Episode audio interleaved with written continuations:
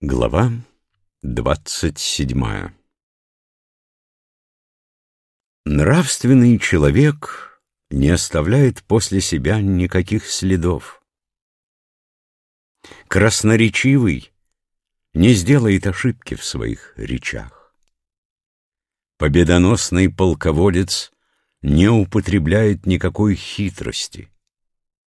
Если что крепко заперто, то оно, хотя и без замков, не отпирается.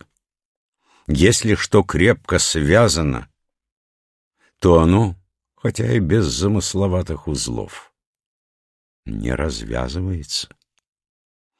Мудрецы спасают погибающих и не оставляют нуждающихся в чем-нибудь без помощи. Они всегда очень бережно сохраняют вещи и не выкидывают их. Это называется двойным просвещением. Отсюда нравственный человек есть учитель или руководитель безнравственных. Безнравственные люди — суть орудия нравственного.